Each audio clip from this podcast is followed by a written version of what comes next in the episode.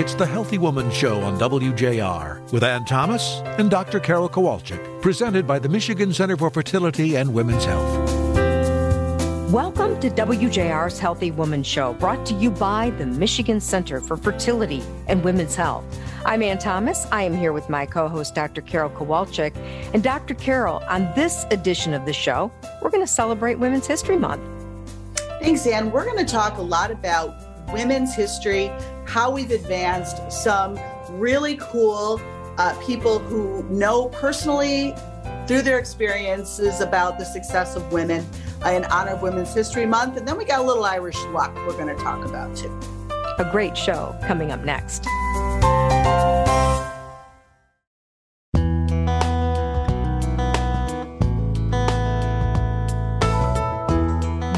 To WJR's Healthy Woman Show, brought to you by the Michigan Center for Fertility and Women's Health. I'm Ann Thomas, and I am here with my co host, Dr. Carol Kowalczyk. And Dr. Carol, our first guest is Manon Rhéaume. She is a former Canadian ice hockey goaltender, the only woman to play in the NHL. She's an Olympic silver medalist. She has won gold medals in the world competition. She is currently a Bally Sports Detroit analyst and reporter covering the Detroit Red Wings. And on top of that, she coaches and leads a young, I should say, young girls league, right, Manon? Uh, young girls for a hockey program. Young girls hockey program. I mean, you are Little Caesars, yeah amazingly impressive. So thank you for being on the show today. Dr. Carol is beyond excited to talk to you. So I'm going to let her kick the questioning off. Well, as I was sharing with you before, Manon, we uh, we're celebrating Women's History Month, and uh, who better to represent the amazingness of women than you uh, during the course of your wonderful career and and as you I've we talked before, I am a hockey freak. We are just we just breathe hockey. And three out of four of my kids uh, play hockey. I had two for a forward, a defenseman, and a goalie. So uh, as a mother of a goalie, I'm I I can feel that pain of of uh, sitting in the middle of the stands. And what's in my cocktail thing is not water for sure. Uh, it's, it's, you're sitting there, you know, is he going to get it? Is he not? And and uh, so being a goalie is is I got to feel very uh, very difficult. So tell me what got you into hockey, and were there a lot of girls playing uh, back then when you started playing uh, as a goalie? Yeah, I, I started playing hockey when I was younger. My two brother was playing, and my father was a coach and no girls was playing hockey at the rink. So uh, the only way i could play it's uh, every time i asked them to play at home my dad used to make an ice rink in the backyard and they said yeah no problem you can come play with us but you're going to be goalie because we need to practice our shots. So i would be the goalie for my brother every day. And one day my dad uh, who was coaching my younger brother uh, was telling my mom at the dinner table that um, you needed to pick one of the boys to play goalie for our upcoming tournament and nobody really show interest so i didn't know which boy you would pick. And i turned to my dad and i said why not me? I do it to my brother all the time here. And at first when i said that they were not too sure like should we my mom look at him like is it a good idea? And they talk about it and they decide to let me play and it was funny because the first day that i show up for one of the practice my dad wanted to make sure that people would not judge me uh, being a girl. So he made sure he put my helmet on before entering the rink and nobody knew i was a girl. So i was just playing goalie and everybody was excited. The parents oh great we have a goalie. None of our boys to have to play goalie for the tournament. And that's how i got accepted from the team right away Unbelievable. And so you take your helmet off. Was everyone like, are you kidding me? At first, you know, some people obviously then they were really happy and then they were questioning, like, uh, why are we having a girl? And along the way, it's funny because as I start having more success and play more, and, you know, some people like, would go to my dad and said, "Oh, my son is really good playing goalie uh, in the backyard when they play on the street hockey. Maybe you should try him." And then my dad would come up to me and said, you know, next game you're not going to play goalie, just you're just going to play out. And and I would say to my dad, why now? Like now that I'm doing really good, they want to play goalie. They didn't want to play goalie before. and my dad would say to me, trust me, just go with it. And sure enough, my dad would put that little boy in the net and we would lose by a big score. So then all the parents would come up to my dad and said, We need your daughter back in the net. so he just he was really smart to make sure that people would accept me and he would never push the boundaries and he was always like proving to people that I belonged there and that really helped me along the way. Very cool. And then progressing on to go from being the, the, the daughter, sister who was the goalie to then progressing throughout your career to get into the Olympics. Uh, tell me what that was like. Yeah, it was really hard when I started because being the only girls, even if I had success playing the game, uh, when I decided I wanted to go try out for the highest level, like all the other boys on my team, uh, the coaches would tell my dad, like, don't bring your daughter. We're not going to take your girls because she's going to take the spot of one of our boys that's going to make it to the NHL one day. And my dad said she really wanted to come and he would take me and he would not tell me that I had no chance to make the team. and I would go to try out and they would cut me and I would be sad and bummed out. And but the next day I would ask my dad to come out and practice more with me and I would ask him to sign me up for goalie school. So he really saw that every time that I was getting cut, that that was pushing me to want to work harder and do more.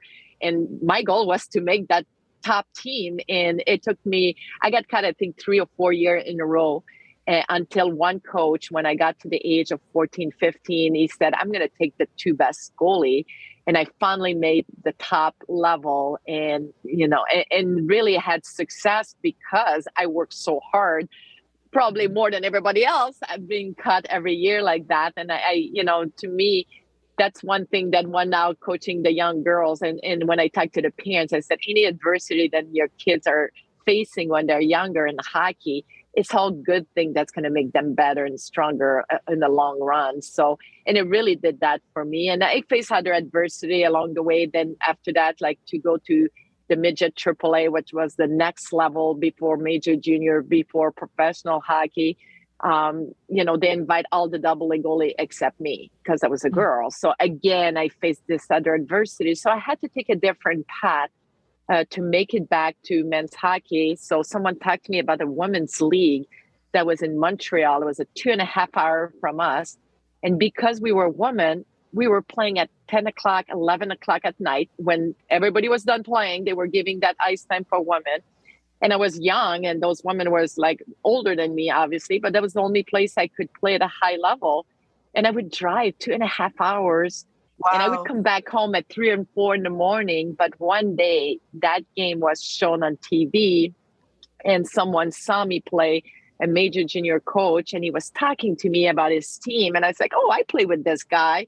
I play against this guy on your team. I knew all the players on his team. So he invited me to uh, practice he was really impressed. And the following year, I got invited to a major junior camp. So, like, all along the way, even when I got invited to Tampa, it's always been like me finding a different option and someone see me and, and keep persevering, even if some people try to stop me. And that's a very good message to, I think, the girls that you are uh, coaching and anyone who looks up to you is that, you know, it, it's perseverance, it's trial through you know disappointment it's you know you could have stopped several times but this was a passion for you and you only worked harder. And and look where it got you. I mean how, how did it feel to step on the ice in the preseason game of an nhl game? Were you nervous? Did you feel like i finally excuse me got to where i wanted to be. Tell me what that was like. It was crazy because first of all like what people didn't know before the the exhibition game we started a training camp with a mini tournament. Right away we were playing games so they split up all the people that was coming to try out in different teams. And my first time i stepped on the ice and playing that mini tournament i did not allow any goal in 14 shots. Our team won i was the only goalie in the four goalie that played that game that didn't allow any goal and after that game, we had a press conference. And that's when Phil Esposito announced, he said, the way she plays t- today, you may see her in the exhibition game. And I, I looked at him like, did he really say that? And my English was not very good. So I didn't know if I heard it well.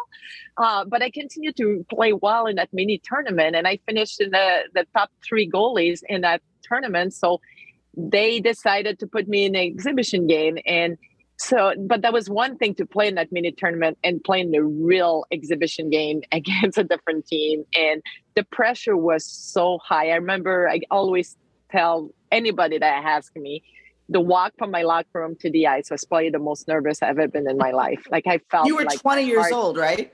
I was 20 years old and I felt like my heart was beating out of my chest. Like it was just crazy. But the cool thing is, as soon as I stepped on the ice, like the butterfly went away. I felt like I was just playing another game. Like I, and I had that ability to put my place mentally in a place to that was probably my strongest thing like i was able to be strong mentally every time i played the game because I, I didn't have the size of a, a guy there i was the smallest player there um, but mentally i was able to put myself in a place and, and not it's just more pressure that I had, better I was on the ice. And when I stepped on the ice, it's like the butterfly went away and I was just playing another hockey game.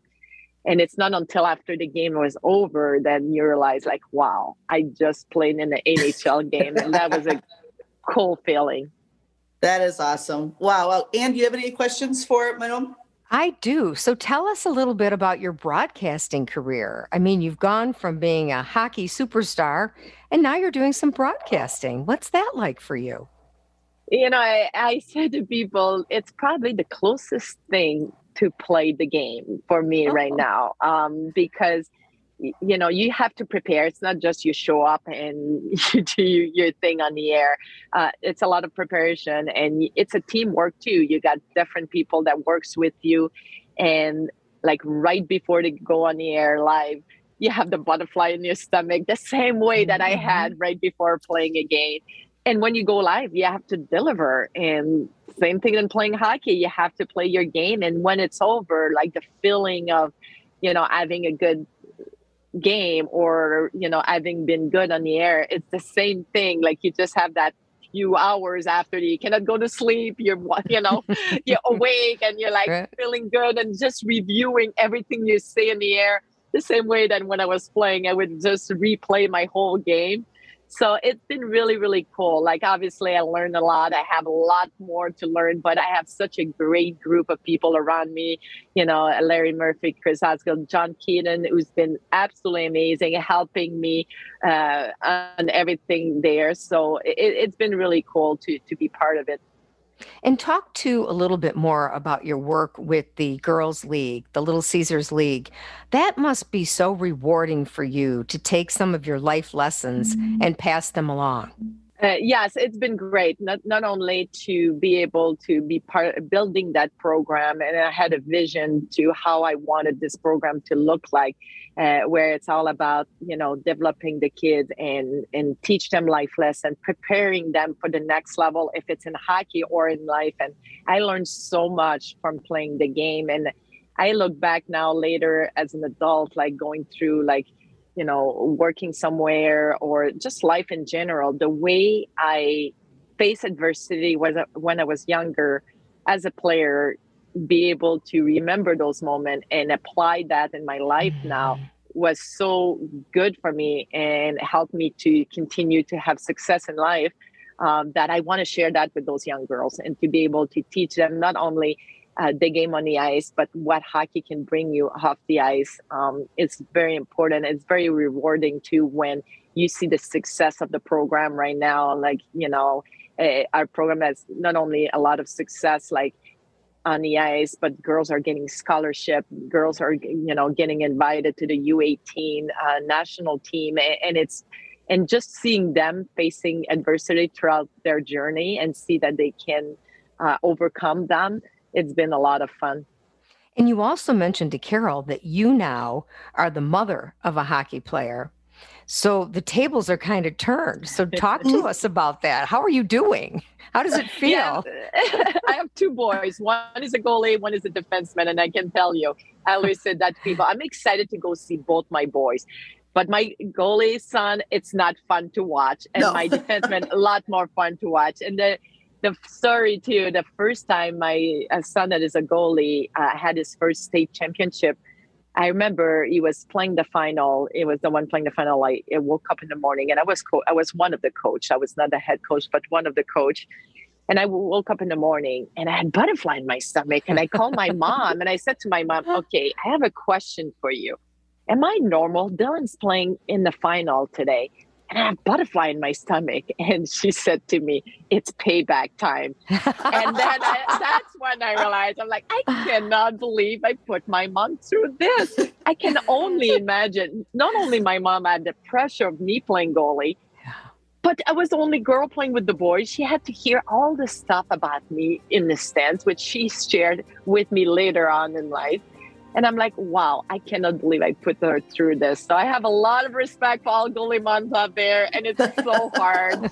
but at the end of the day, it's it, it's nice to share with my boys. You know, I know how they feel in different situations. Even my son is a defenseman, like you know, just the whole like going through the whole process of trying to make it to the next level, and so it, it's very nice to be able to share that with them. Manon Rhéaume, oh, our own hockey all star, our own female all star. Thank you so much for being with us today and sharing your story. It was really great to meet you. Thanks for having me. You are listening to WJR's Healthy Woman Show. We'll be back right after this.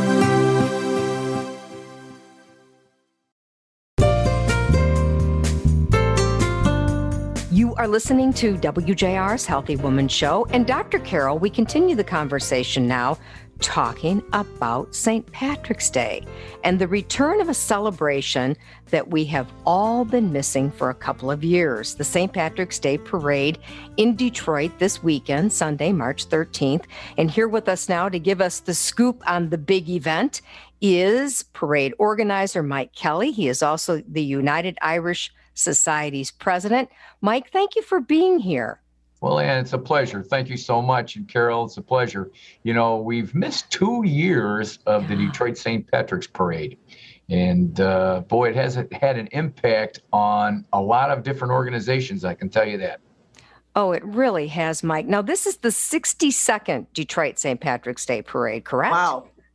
Well, yeah, I guess we've we're in a conflict between 62nd and 64th because it should be the 64th, oh. and uh, so we're just calling it the 22 St. Patrick's Parade. I love it. So, what's the history of the parade? What's behind this big celebration in Detroit? Well, the parade started you know, 60, actually 64 years ago in in uh, Dearborn and uh, thank you to Judge Michael Reardon for uh, always uh, educating me on where it started. But uh, the neighborhood people started a parade, and then the parade got a little bigger between different neighborhoods. And then he decided they wanted to take it bigger, so they moved it to Detroit. And it used to be on Woodward Avenue in Detroit. And then uh, we moved it to Corktown as our association with Cork and Corktown got bigger, and it was a, a better venue for us. And tell us a little bit about who's in the parade, how it works. Well, first of all, the United Irish Society's 35 member groups, their sole purpose is to put on the Detroit St. Patrick's Parade and raise funds for that. And uh, each member group has delegates for the parade.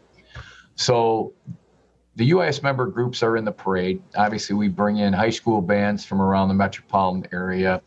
Um, there's different participants uh, as far as uh, uh, floats, uh, novelty items, uh, pipe bands from around the metropolitan area are involved also. So we've got a, a great group of people that are involved in the parade as we organize it and move forward. And our own Paul W. Smith is the MC of the parade, right? Very excited. Paul's been involved with us for a while, and uh, you know, the parade company works with us, as does Morton Crim Communications. As you know, we uh, in the day we would run the parade, you know, with a, a volunteers and you know a few uh, marshals from each of the Irish organizations and myself, and uh, everything was on paper, and you know, it was the city of Detroit uh, DPW would clean Michigan Avenue, and uh, Detroit Police Department Tactical Operations would put on our bike barricades, and uh, we could get by with a parade for paying the bands and and the, the items that we needed. You know, it was about ten, fifteen thousand dollars. Well, those costs have gone up to seventy thousand. Wow. So, as a nonprofit organization, you know, we do raise funds throughout the year based on the Grand Marshal brunch and the uh, Queen of the Detroit United Irish Societies and our parade fundraiser, but uh, we can't solely support this parade. There's so many other big cities across the Midwest that have stopped having their St. Patrick's Parade because mm. a they can't afford it. Mm. And where where does the route go? Like if I want to bring my family, uh, couple two questions. Where do where does it start? How long is the parade? Where's the best venue you would say we should watch it? And are there other activities that are happening on Sunday that I can take my family to enjoy? Well, the Corktown races always precede the Detroit St. Patrick's Parade. And uh, the Fraternal Order of United Irishmen put that on and has grown to be an excellent fundraising event, uh, mostly for St. Pat Senior Center. But mm-hmm. the FUIs donate and support a lot of events that go on with the uh, United Irish Society. So the Fraternal Order United Irishmen, great bunch of gentlemen uh, that do a lot of wonderful things for the Detroit community, that's for sure. So that happens. Then the parade starts after that, and uh, the parade stages at the Irish Plaza on Michigan Avenue and 6th, uh, back at Most Holy Trinity in the parking lots back there on uh, Abbott and Porter Street. And the divisions line up back there, and then they march right out on the Michigan Avenue and proceed down Michigan Avenue to Roosevelt Park, where the parade ends. And awesome. the parade is it's sponsored by Ford Motor Company and the Kitch Law Firm, Mike. Yeah, we have some great sponsors this year. Uh, Ford Motor has been involved, of course, with their their movement into Corktown. Uh, we'd like to get Ford more involved as we move forward. You know, as the train station comes to fruition and more activities and people will be down there. And then Kitch uh, Law Firm has been very supportive of us uh, over the last few years, and we appreciate their support. Uh, we do have some other supporters, uh, PGA. Um, Andy Housey and Brad Bararski, those guys have taken over for the Detroit uh, DPW, and they clean the parade route for us on Saturday, and then they'll come in on Sunday and clean the parade route and the staging area, and then they come back by on Monday uh, just to see if there's anything left over from the revelers on Michigan Avenue. So and they've been a big part of this also for us. What's the start time? What time does everything get rolling? The parade starts right at one o'clock. Uh, we have our mass at Most Holy Trinity, and Monsignor Kosanke is so generous. He has a mass down there for us. So it's like New York. We step out of the basilica onto the parade route. So it worked out very well for us. And of course, Holy Trinity is not a basilica, but that's what happens in New York. And Mike Kelly, you must be absolutely thrilled that it's back this year. It's our first sign of spring, and it's really very exciting. It is. And, you know, part of the parade is to celebrate our Irish heritage, but also recognize the UIS member groups who donate to charities throughout the year. Mm-hmm. And with not having the parade, it's been very hard for the charities. You, you can't have a, a fundraiser uh, to donate money to the organizations. So the organizations, the charity organizations, are hurting a little bit. Sure. Uh, the AOH Hall and the Knights of Columbus Hall, where we have these events, they weren't open, so they're losing out on bar revenue as we all make money at the door and for raffle tickets at the events to donate. So it's been hard for the charities. Uh, even though you know the UIS is our commitments to our sponsors was still to donate money to the uh, charities, and we have for the last two years have donated uh, money to the charities to our four charities. This year we have five charities that we're very excited about. Well, it sounds like it's going to be a blast, Mike Kelly, UIS president. Have a wonderful time and happy St. Patrick's Day. Happy St. Patrick's Day, and thank you so much, and look forward to seeing you down at the parade on Sunday. You are listening to WJR's Healthy Woman Show. We'll be back right after this.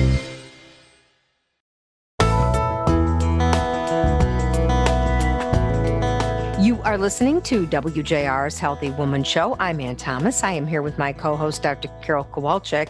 And March is Women's History Month. And so we thought it would be appropriate to check in again with Oakland University professor Jo Reger. She is a professor of sociology, and she's also the department chair of sociology, anthropology, social work, and criminal justice at Oakland University. Welcome to the show, Professor. It's nice to see you again. Thank you. I'm so happy to be here. So I'm going to let Carol kick this segment off and just kind of talk a little bit about the history of women. So thank you, Professor Reger. I really appreciate you being on the show. And and I am so proud and happy and glad God made me a woman. I can tell you. you know, we are the we are the superior sex in my mind. And for all those guys, sorry, but you know, without a woman, world wouldn't happen. We are the ones that you know create life and and push them out. But I want to know. Tell me about your perception of the advancements of women over the last several years. And I know that there have been struggles, but talk about the journey and, and are you seeing more positivity with women being able to accomplish what they want to accomplish?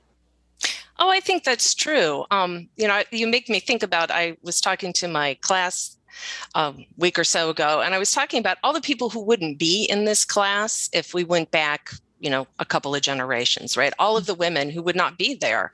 And so i do think women have opportunities today um, in education in business um, in medicine that they've never had before. And so i do think we are in um, an amazing time to to be a woman to identify as a woman and to you know see what what it is possible that we can achieve. And how do you think that it has come to the successes of women that we're starting to see. And I know we have a long way to go. I, I appreciate that. Um, but do you think it's women sticking together, women being more vocal? How have we been able to show progress over the course of these decades? I think one of the key factors is the ongoing women's movement, um, particularly in this country, that goes back to the 1800s.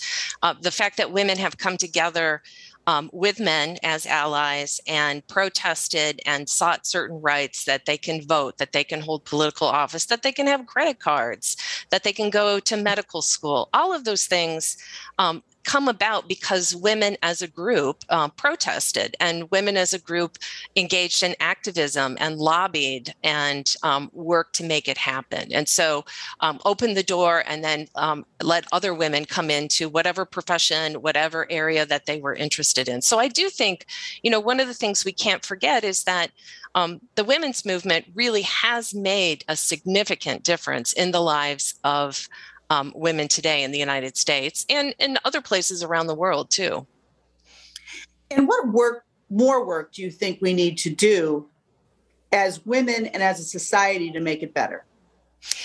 Well, I think I think we always have to be careful when we start talking about broad categories of people like women in general and assuming that everyone's experiencing the same success. So I think part of what we need to do is look um, around us to see who um, is not having the same success, another woman that isn't able to achieve, um, what's happening in terms of, you know, what kind of salaries are we getting, what kind of treatment are we getting at our jobs, um, how how are we experiencing our daily life, and I think when we look around us to see that maybe my experience is not the experience other people have, I think that makes us better citizens as a whole. It makes us understand kind of the complexity of the world we live in and that we are not the only ones, right? And I think sometimes when we live in communities surrounded by people who look like us or um, have the same education level, same race, whatever, we kind of assume everybody's doing well. But the reality is, is that there are groups of people and there are groups of women who are not experiencing the same successes that are still struggling. And I think what makes a stronger society is when we care about that. Mm-hmm. And where are we as women in the United States? How do we compare to women in the world with regard to our successes and our ability to get what we dream of? Well, that's a that's a complicated mix. Um, you know, in some ways, women in our society have a lot of advantages, um, a lot of freedoms, a lot of opportunities. But when we look at other um, other countries, uh, and when we look at things like maternal mortality rates and infant mortality rates, there are other countries doing much better than we are in terms of women and healthcare, particularly around issues of pregnancy and childbirth. Um, if we look at where we are right now in terms of talking about birth control and reproductive rights, we're in a very difficult situation that other countries seem to be dealing with differently.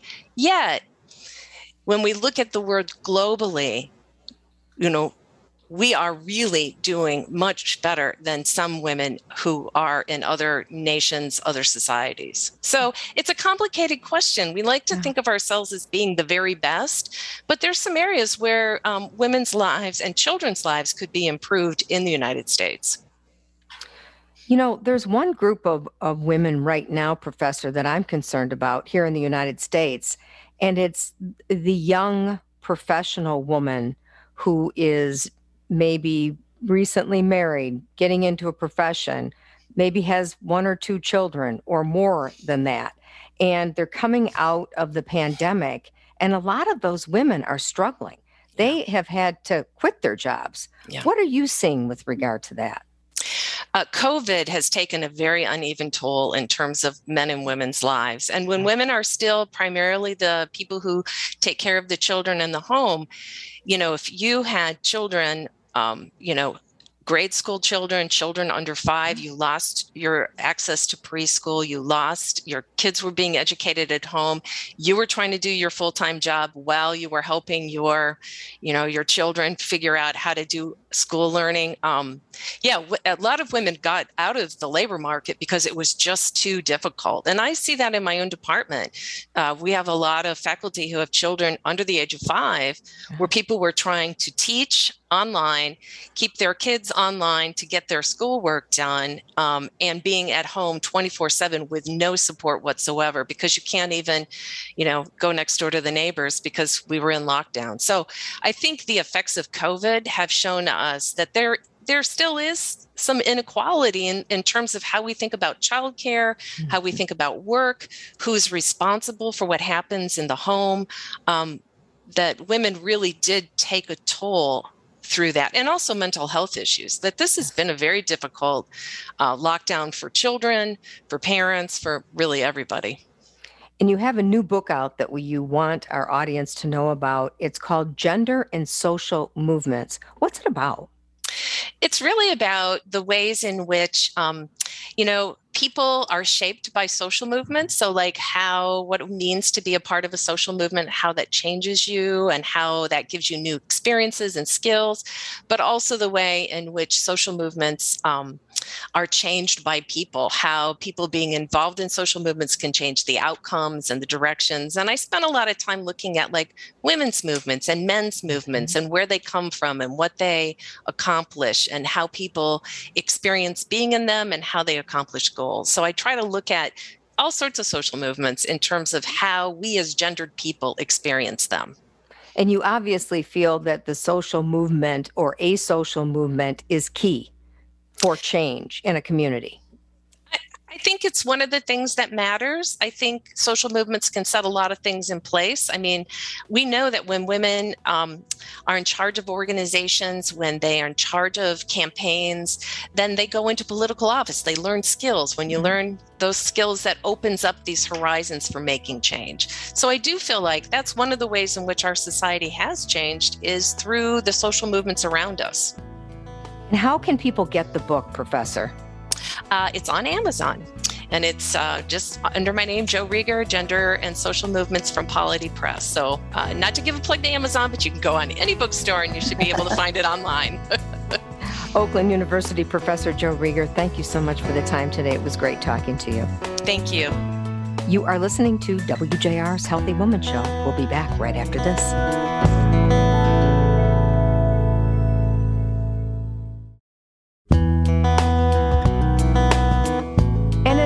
Close out this edition of the Healthy Woman Show, Dr. Carol, let's talk a little bit about the history of you and your business and how you got started in the infertility business.